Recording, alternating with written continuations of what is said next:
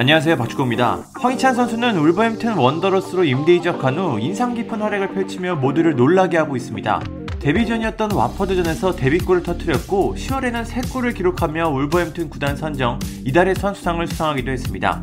임대로 이적한 선수가 이 정도로 좋은 활약을 보여주자 울버햄튼 팬들은 황희찬 선수의 완전 이적을 희망하고 있습니다. 울버햄튼 구단 역시 황희찬 선수의 완전 영입을 준비하고 있습니다. 이런 가운데 황희찬 선수가 프리미어리그의 빅클럽들인 리버풀과 맨체스터 시티에 관심을 받고 있다는 보도가 나왔습니다. 이게 사실일까요? 이 보도는 영국 언론 미러에서 나왔습니다. 영국 언론 미러는 리버풀과 맨시티가 황희찬을 노리고 있고 울버햄튼은 완전 이적을 추진하고 있다.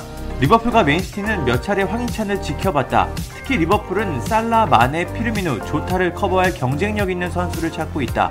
맨시티의 펩 가르디올라 감독 역시 최전방에 공격력을 추가하길 원한다고 보도했습니다. 한국 축구 팬들 입장에서는 상당히 설레는 기사 내용입니다. 다른 구단들도 아니고 리버풀과 맨시티라는 빅클럽에서 황희찬 선수를 원한다는 보도가 나왔습니다.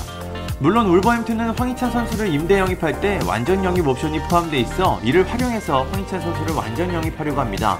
울버햄튼은 내년 여름 이적 시장까지 기다리지 않고 당장 이번 겨울 이적 시장 황희찬 선수를 완전 영입한다는 계획입니다.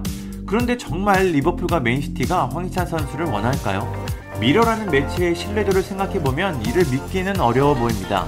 보통 실제로 한 구단이 어떤 선수를 원하면 다수 매체에서 일제히 비슷한 보도를 냅니다.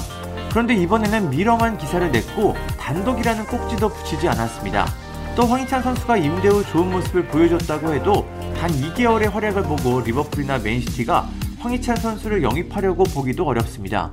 물론 순수하게 관심을 가질 수는 있지만 그게 이적설이나 영입으로 이어지기에는 너무나 이른 시간이고 두 구단이 만족할 만한 수준의 플레이를 보여주지 못한 것도 사실입니다. 프리미어리그에서 4골을 넣었지만 득점 외에 아직 보여줘야 할 것이 많은 상황입니다. 그리고 리버풀과 맨시티의 상황을 봐도 이번 이적설은 믿기 어렵습니다. 리버풀은 살라, 마네, 피르미누 그리고 조타라는 리그 최고의 공격수들이 있습니다. 여기에 디보크 오리기, 미나미노 타쿠미가 있어 황희찬 선수가 들어갈 틈이 굉장히 좁습니다.